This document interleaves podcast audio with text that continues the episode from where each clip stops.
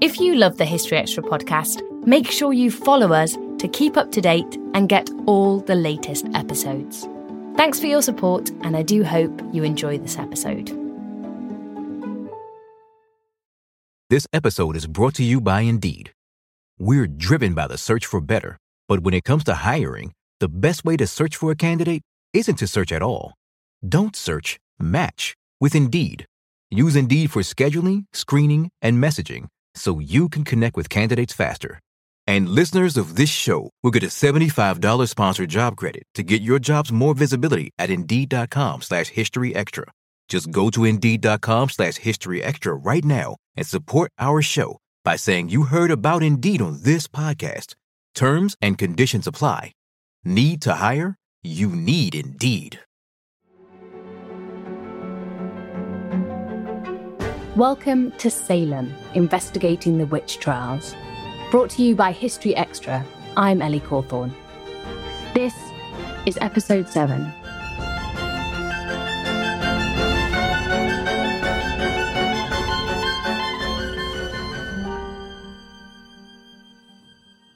Most of us have had to deal with a difficult neighbour at some point in our life.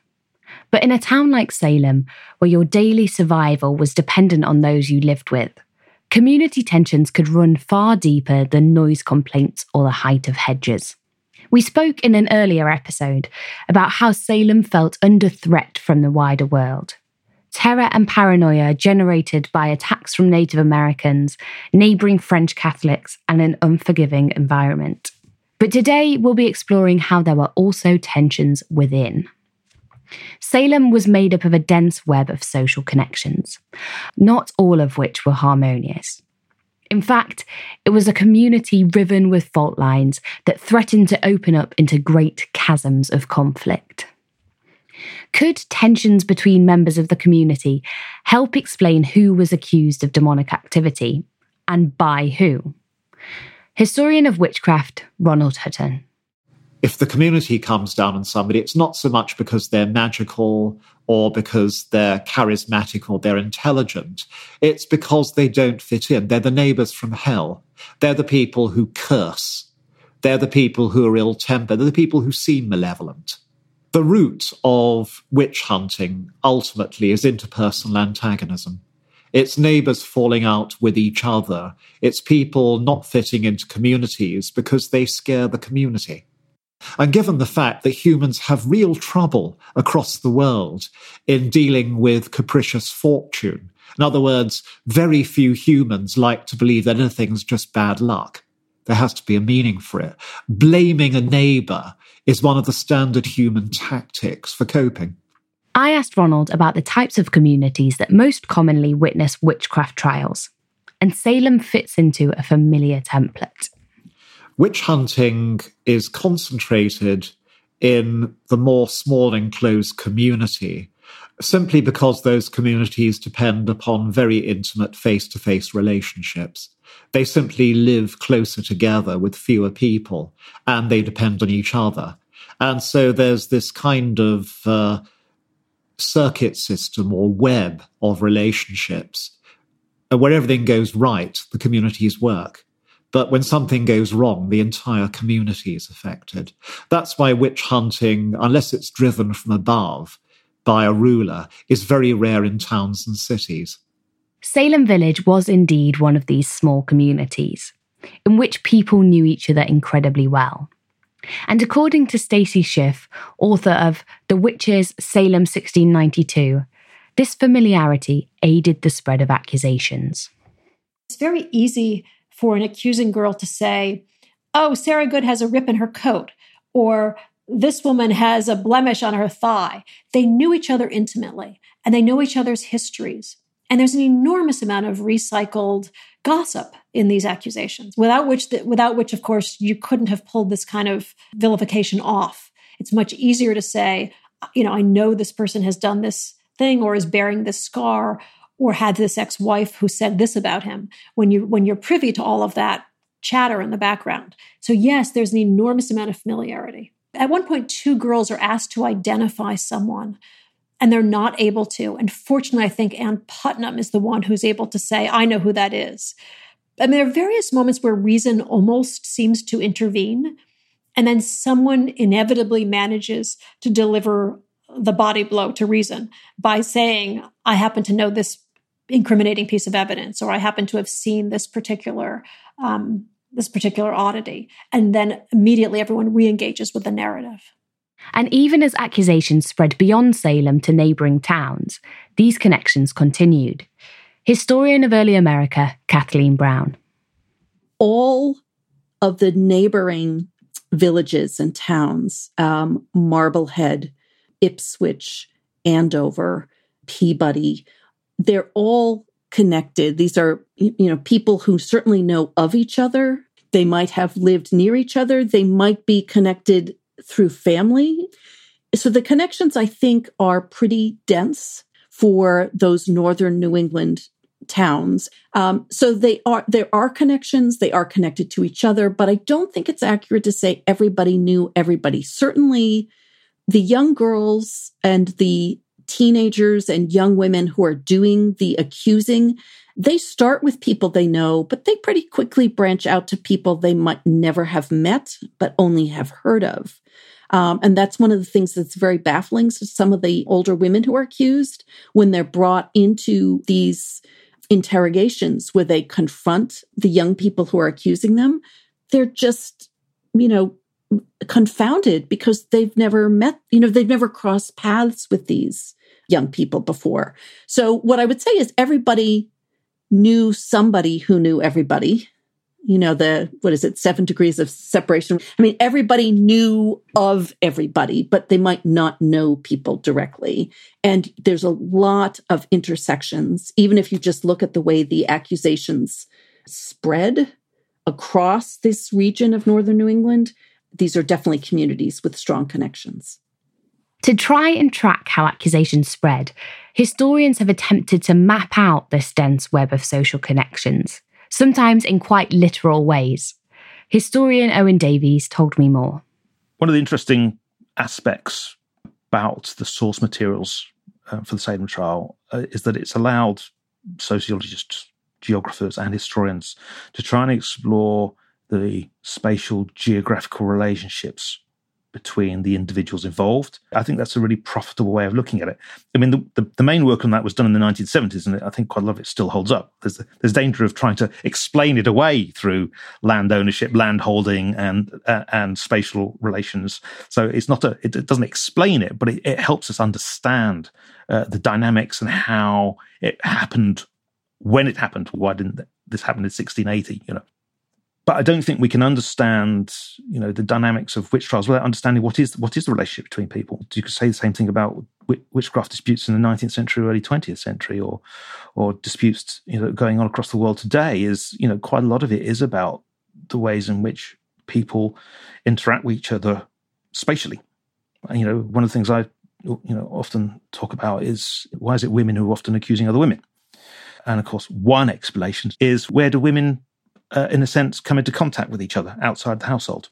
You know, it's it's doing what tasks is it that bring women together in that society, and that has a spatial element to it. So, if women in charge of the dairy and someone, another woman, enters into the dairy, something bad happens. That's a relationship between two women in a space. You know, uh, and so there's a really interesting field there about this gender and spatiality and witchcraft accusations, which you, you can see in Salem, you see it many, many other witchcraft accusations and trials. In order to make a convincing witchcraft accusation against someone, it obviously helped to know them, or at very least to have encountered them. But what about community tensions as a motivator for accusations? It makes sense that existing neighbourhood grievances might help lead to finger pointing, and Salem had plenty of those. Professor Marion Gibson.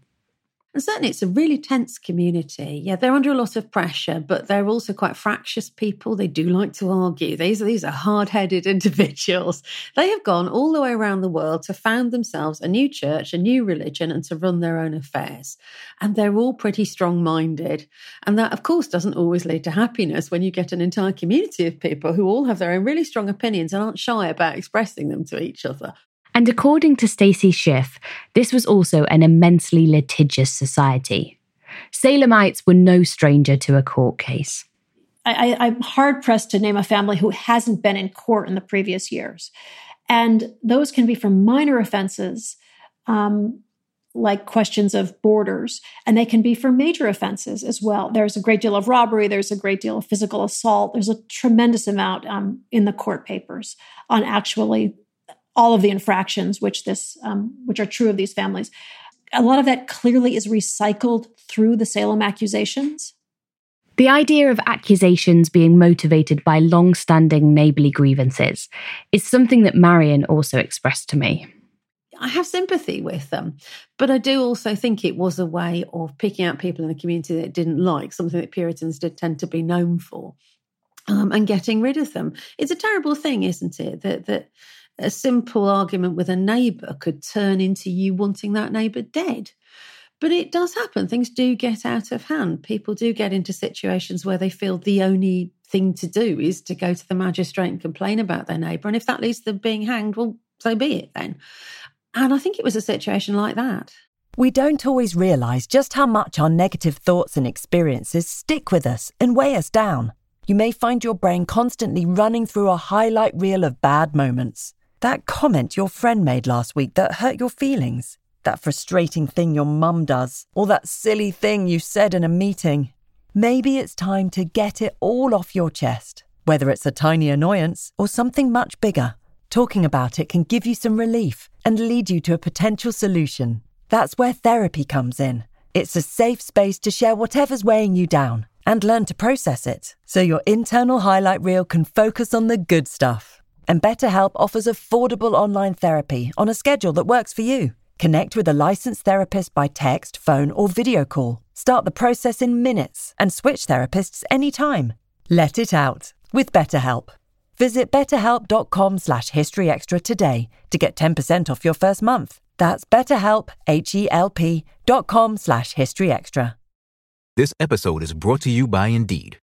We're driven by the search for better, but when it comes to hiring, the best way to search for a candidate isn't to search at all.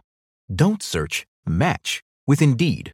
Use Indeed for scheduling, screening, and messaging so you can connect with candidates faster. And listeners of this show will get a $75 sponsored job credit to get your jobs more visibility at Indeed.com slash History Extra. Just go to Indeed.com slash History Extra right now and support our show by saying you heard about Indeed on this podcast. Terms and conditions apply. Need to hire? You need Indeed. Added to this, you'll remember from our earlier episode that Puritanism placed a high value on conformity. This was not a community that was sympathetic to those who stepped outside its strict moral and social boundaries.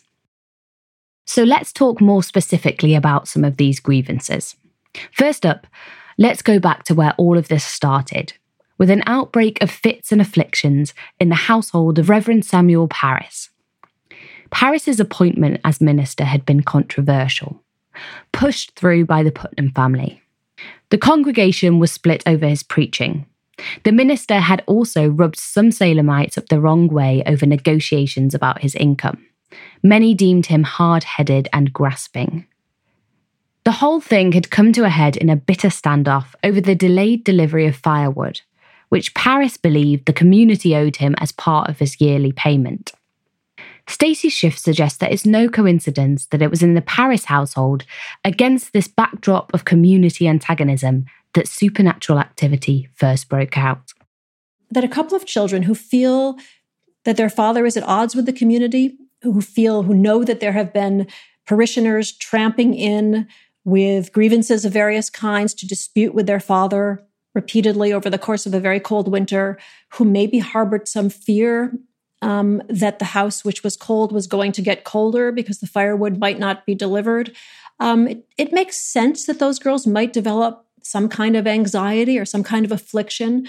And the crucial part being that whatever whatever is afflicting them is something that they can't articulate and that therefore it is expressed somatically. And that's the part there, there we can't figure out what it was, but we can tell. We, we don't know what afflicted them, but we know something obviously caused this this intense distress. The Parris issue was, in fact, part of a larger division within the community. At the heart of many local tensions stood the Putnam clan, the family who'd advocated for the minister's appointment. The Putnams were a large, influential family who'd been engaged in legal disputes and conflicts with several other members of the community down the decades. Stacy Schiff.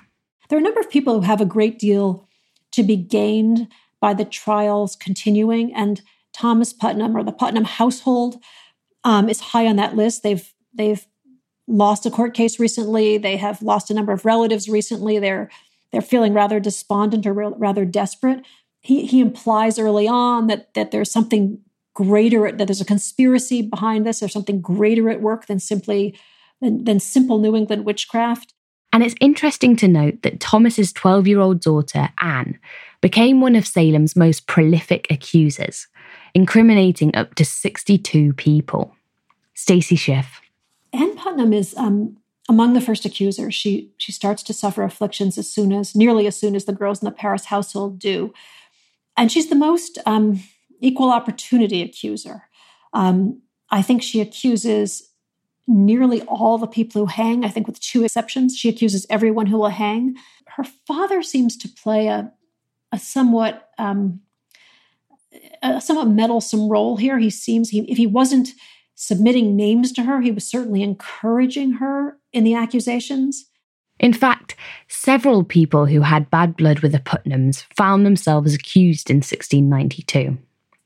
One of the family's historic enemies was George Burroughs, the unpopular former minister who'd been summoned back from Maine to stand trial, the one who had recited the Lord's Prayer on the gallows before his execution. In the early 1680s, while he was Salem's minister, Burroughs had borrowed money from John Putnam to pay for the funeral of his wife. But he'd failed to repay the loan and left Salem shortly afterwards. Alongside his debts, Burroughs had also failed in his role as minister to settle feuds within the community. He had made even more enemies through his reputation for cruelty and domestic violence. Marion Gibson. Although he's a very godly figure in one way, he's also known for arguments within his own marriages and, and his wives, his previous wives. Um, had said that, that he had attacked them, he'd abused them, he treated them harshly. So it does seem that in a number of cases, people are being accused because they're known to the community as people who are not living well in Puritan terms. There's, there's something wrong in their lives.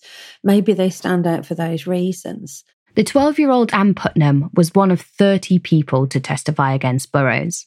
She claimed that the ghosts of his dead wives had materialized reporting from beyond the grave how Burroughs had murdered them by witchcraft. His reputation for domestic cruelty clearly hadn't been forgotten, despite the fact that he'd left the community almost a decade earlier. According to Ronald Hutton, it wasn't unusual for witchcraft accusations to be founded on long festering issues. And the individuals who are suspected tend to be those who have personal quarrels with those who think they're bewitched and they can fall into all sorts of categories. They tend often to be middle aged or elderly because suspicions take decades to develop. The only reason why you don't get young witches being accused is because uh, you start being suspected when you're about 20. And it's when you're in your 40s that things really explode they take time to build up. I asked Marion Gibson could we identify a similar pattern in the accusations against any other people at Salem? Some of the people who are accused are quite turbulent people. Um, so Giles Corey, for example, is is somebody who's previously been accused of beating to death one of his own farm hands. He's quite a violent individual, and he doesn't really contest this. Um, the, the, man did die after Giles had punished him for, for what he said were, were wrongdoings on the farm. So some of the people are, they're probably kind of awkward. They're probably what Americans are called a bit ornery. Um, they're a little bit difficult, maybe. And some of them have quite violent histories. Sometimes they're people against whom violence has been done. So historians have looked at the figure of Bridget Bishop, for example, and learned that in one of her earlier marriages, when she was Bridget Oliver, she had complained about her husband attacking her. So she may have again been somebody who stood out in the community, not in a way that she would have wanted, but in a way that other people noticed. Just to return to Giles Corey for a minute. Corey would eventually be pressed to death for refusing to enter a plea. His case is also interesting because it highlights something even more difficult to explain that sometimes accusations went beyond neighbourly grudges, and people accused their own family members. Giles was not the first suspected witch in the Corey household. Before suspicion fell on him, a warrant was issued for the arrest of his wife, Martha. Shortly afterwards, Giles had confided in a minister that he had perceived Martha, quote, to kneel down on the hearth as if she were at prayer, but heard nothing. The implication being that she was not praying at all, but casting spells. Corey later recanted his claims, but he was just one of several men who cast suspicion on their own wives.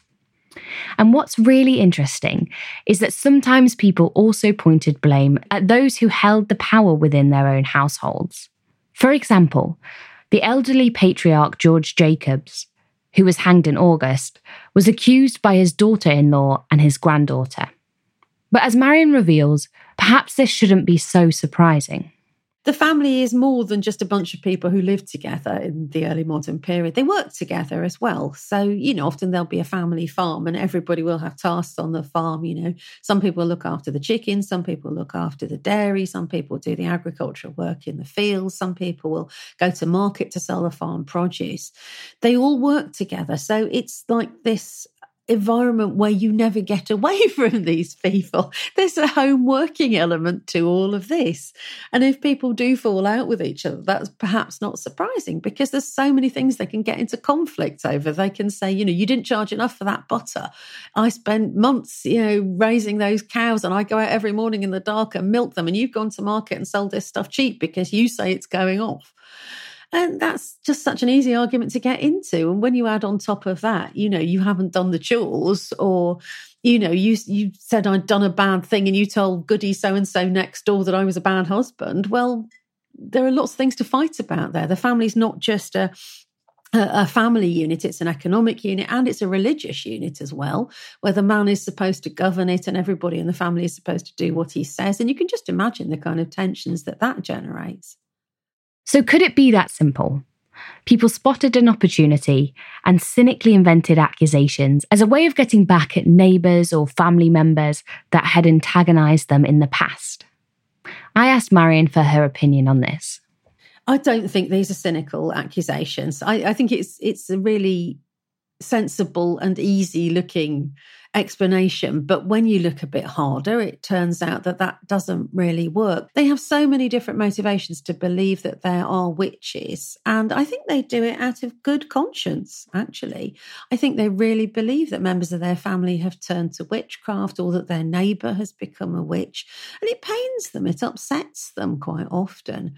So I think it's easy to say that, that maybe it's all about fights over land or it's all just an excuse for something else. But I think when you look at the historical evidence, that doesn't really hold up. And not everyone who was accused fits the profile of neighbourhood antagonist that in a number of cases, people are being accused because they're known to the community as people who are not living well in Puritan terms. There's, there's something wrong in their lives. Maybe they stand out for those reasons. But in other cases, people seem to have been quite mainstream. Rebecca Nurse, for example, you know, she's, she's a church member, she's a godly woman, she's an older woman, she's in her 70s by the time she's accused of witchcraft. Nobody really has a bad word to say about Rebecca Nurse. And it's not really clear why she gets accused. So I think you have to look at a range of factors in each case. There isn't a, a lovely one size fits all for witches. You know, this person is a witch because they're difficult. Yeah, some of them are. But then on the other hand, this person is a witch because they're lovely. How does that work? So for every George Burroughs that you could argue was accused for causing trouble, there was a respectable Rebecca Nurse. Clearly, it's too simplistic to claim that all the accusations at Salem were simply old grievances cynically recycled through a new crisis. But I do think that understanding the underlying social tensions that were bubbling under the surface certainly helps us to untangle how the crisis erupted in the way it did, and perhaps why some, if not all, of the accused suddenly found their community turned against them. On the next episode, we'll be asking what made women more likely to be accused of witchcraft? Salem Investigating the Witch Trials is made by the team behind BBC History Magazine and the History Extra podcast. It's written and produced by me, Ellie Cawthorne. Production and sound engineering is by Ben Hewitt, Jack Bateman, and Brittany Colley. Fact checking by Gisette Reeves. Our editor is Rob Attar, and our content director is Dave Musgrove. For more history podcasts on a variety of subjects, head to historyextra.com forward slash podcast.